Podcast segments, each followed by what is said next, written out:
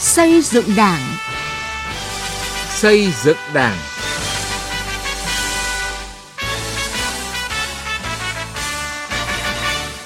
Kính chào quý vị và các bạn. Chương trình xây dựng Đảng hôm nay có những nội dung sau.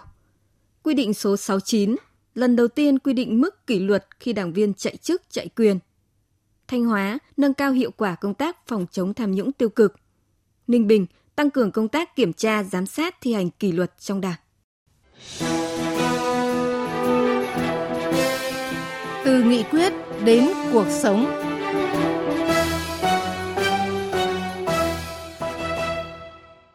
Thưa quý vị, thưa các bạn,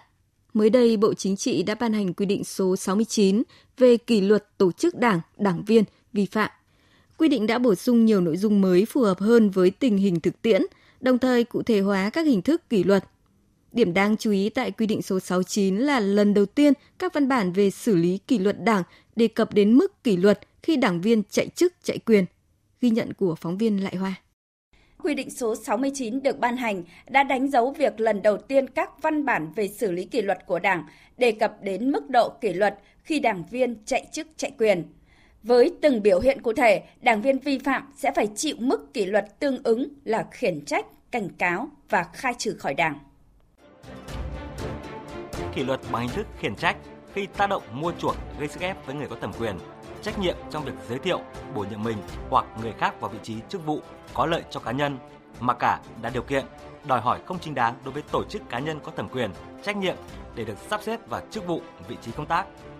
Kỷ luật bằng hình thức cảnh cáo khi lợi dụng chức vụ quyền hạn để thao túng, bao che hành vi tiêu cực, can thiệp tác động trái quy định vào công tác cán bộ, bổ nhiệm, bố trí cán bộ không đủ tiêu chuẩn, điều kiện theo quy định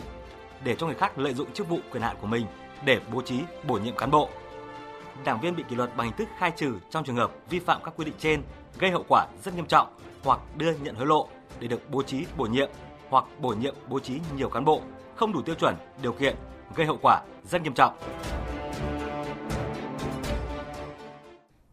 Với từng mức kỷ luật khi đảng viên chạy chức chạy quyền trong quy định số 69, không những tạo thuận lợi cho các tổ chức đảng thi hành kỷ luật đảng viên mà còn có tác dụng răn đe với những đảng viên có ý định chạy chức chạy quyền. Điều này được đảng viên và nhân dân đặc biệt quan tâm. Quy định như này là tốt vì những người người ta định chạy chức chạy quyền, người ta cũng phải suy nghĩ đáng đã quy định rất rõ. Nếu anh chạy chức chạy quyền thì nhẹ, thì kiểm điểm, phê bình, nặng thì có thể truy cứu trách nhiệm sự. Cho nên ít nhất cũng tác động đến những người người ta đã làm cái chuyện này. Nhiều ý kiến nhận định các quy định mới về phòng chống chạy chức chạy quyền trong quy định số 69 là liều thuốc đặc trị căn bệnh chạy chức chạy quyền đang gây nhức nhối trong xã hội. Phó giáo sư tiến sĩ Nguyễn Viết Thảo, Ủy viên Hội đồng Lý luận Trung ương cho rằng. Chạy chức chạy quyền, chạy vị trí nó rất là tinh vi. Cho nên là đảng chúng ta có những quy định giải pháp rất thiết thực.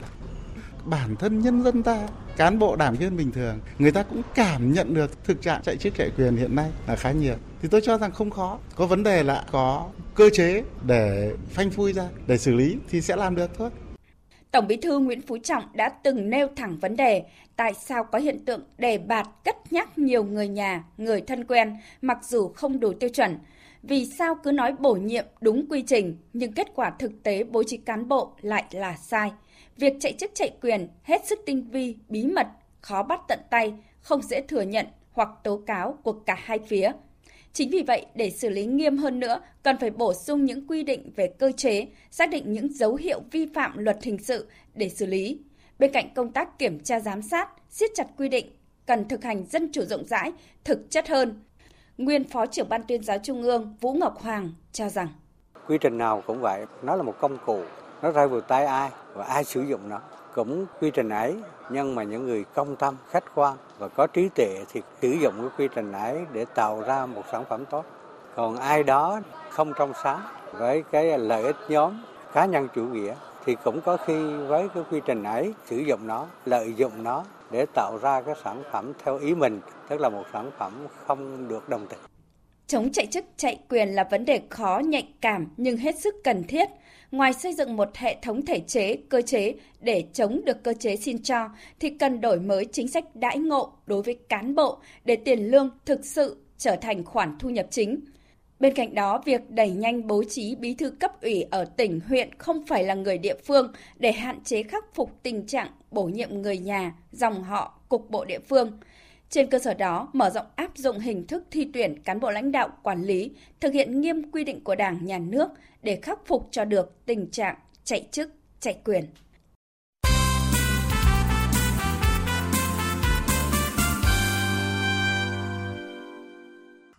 Thưa quý vị và các bạn, công tác phòng chống tham nhũng tiêu cực ở tỉnh Thanh Hóa thời gian qua luôn được các cấp ngành quan tâm, chỉ đạo thực hiện với nhiều giải pháp đồng bộ quyết liệt.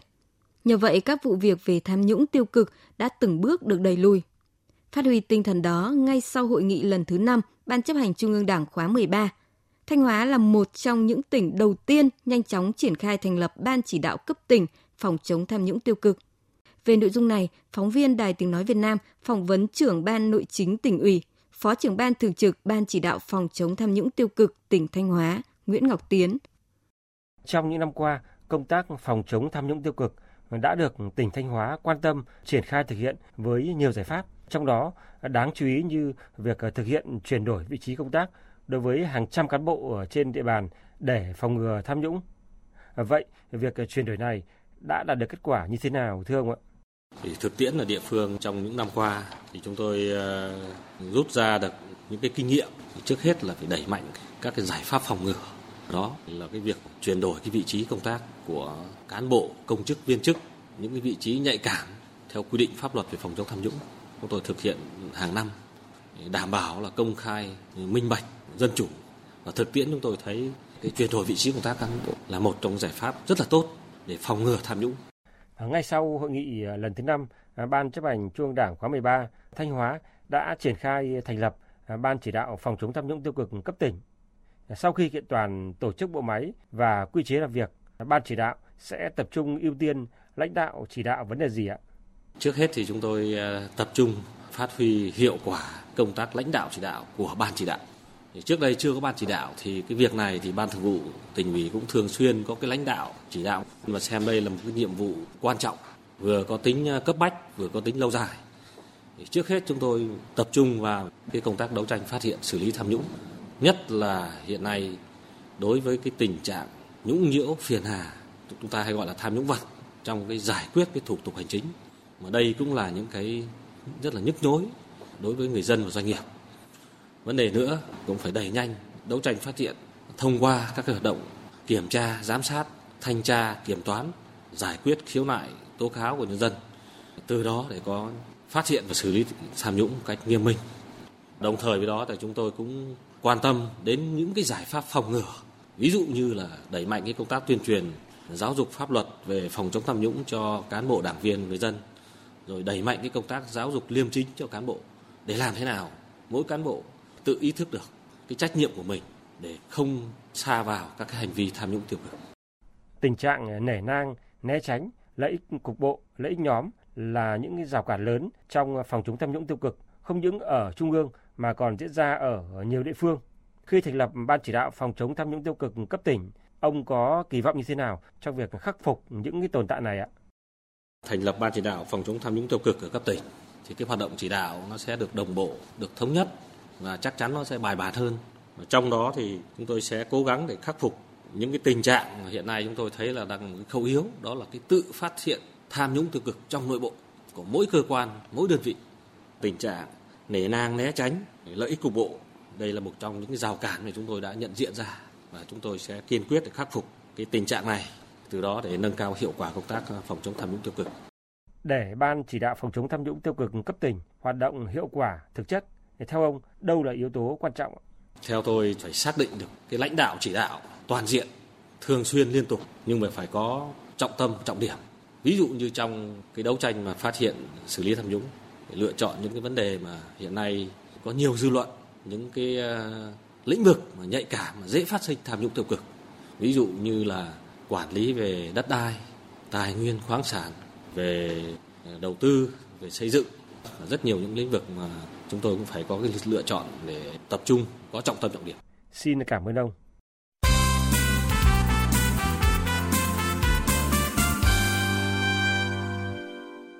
Thưa quý vị, xác định công tác kiểm tra, giám sát và thi hành kỷ luật Đảng là nhiệm vụ quan trọng, góp phần xây dựng Đảng trong sạch, vững mạnh. Thời gian qua, cấp ủy tổ chức Đảng, Ủy ban kiểm tra các cấp trong Đảng bộ tỉnh Ninh Bình đã chú trọng triển khai thực hiện công tác này.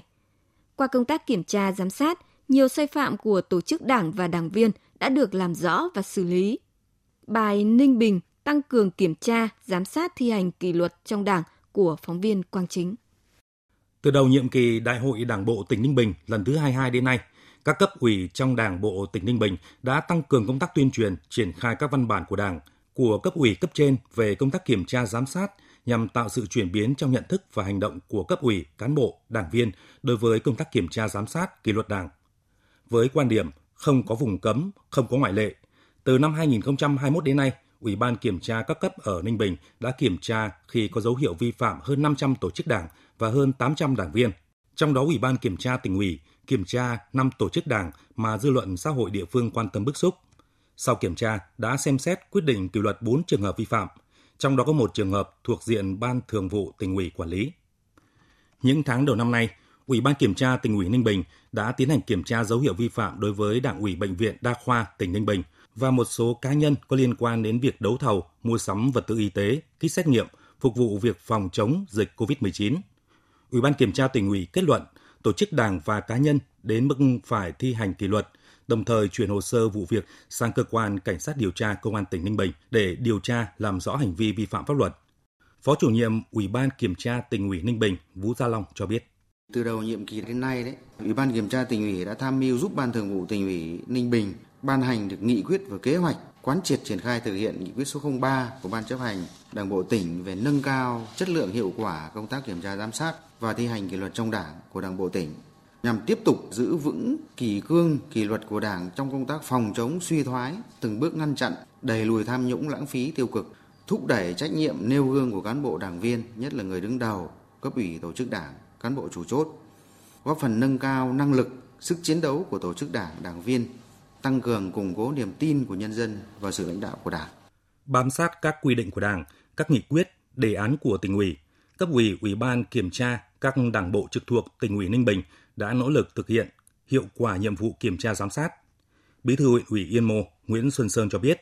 từ đầu nhiệm kỳ Đại hội Đảng bộ huyện lần thứ 18 đến nay, Ban Thường vụ huyện ủy đã chỉ đạo Ủy ban kiểm tra huyện ủy, cấp ủy cơ sở xem xét kỷ luật đối với 20 đảng viên vi phạm, trong đó có hai trường hợp phải chịu hình thức kỷ luật cao nhất là khai trừ khỏi đảng. Là số lượng các cuộc kiểm tra giám sát theo tinh thần chỉ đạo là sẽ tăng khoảng 10% so với nhiệm kỳ trước, đặc biệt chú ý đến chất lượng các cuộc kiểm tra khi có dấu hiệu vi phạm.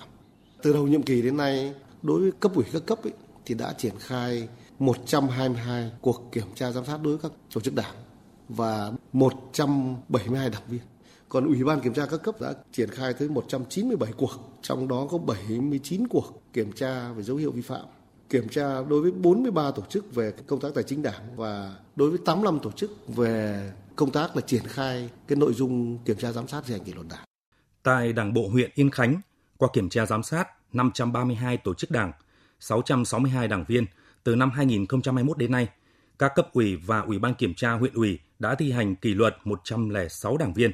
Theo Bí thư huyện ủy Yên Khánh Hoàng Văn Thắng, nội dung công tác kiểm tra giám sát tập trung vào các lĩnh vực như việc thực hiện chức trách, nhiệm vụ được giao, những điều đảng viên không được làm, chấp hành nghị quyết, chỉ thị, quy định, kết luận của Đảng.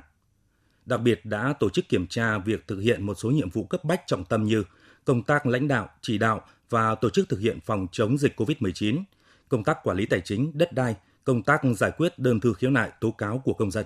Cái việc xem xét xử lý kỷ luật đối đảng viên vi phạm có thể nói là nó đảm bảo kịp thời, đúng theo trình tự thủ tục thẩm quyền theo quy định, giữ được kỷ luật kỷ cương trong đảng. Qua cái việc xử lý kỷ luật như vậy thì không có đảng viên khiếu nại về vấn đề kỷ luật có nghĩa là cái quy trình rồi các cái bước và cái kết luận khi mà tiến hành kỷ luật thì nó đảm bảo độ chính xác rất là cao. Kết quả công tác kiểm tra giám sát của cấp ủy, ủy ban kiểm tra các cấp ở Ninh Bình cho thấy kiểm tra giám sát đã đi đôi với việc xử lý kịp thời, nghiêm minh các tổ chức đảng, đảng viên vi phạm, không có vùng cấm, không có ngoại lệ, qua đó nhằm siết chặt kỷ luật, kỷ cương của Đảng, xây dựng Đảng bộ tỉnh ngày càng trong sạch, vững mạnh. Thưa quý vị, thưa các bạn, chương trình xây dựng Đảng hôm nay xin dừng tại đây. Chương trình do biên tập viên Quang Chính biên soạn. Xin chào và hẹn gặp lại quý vị trong các chương trình sau.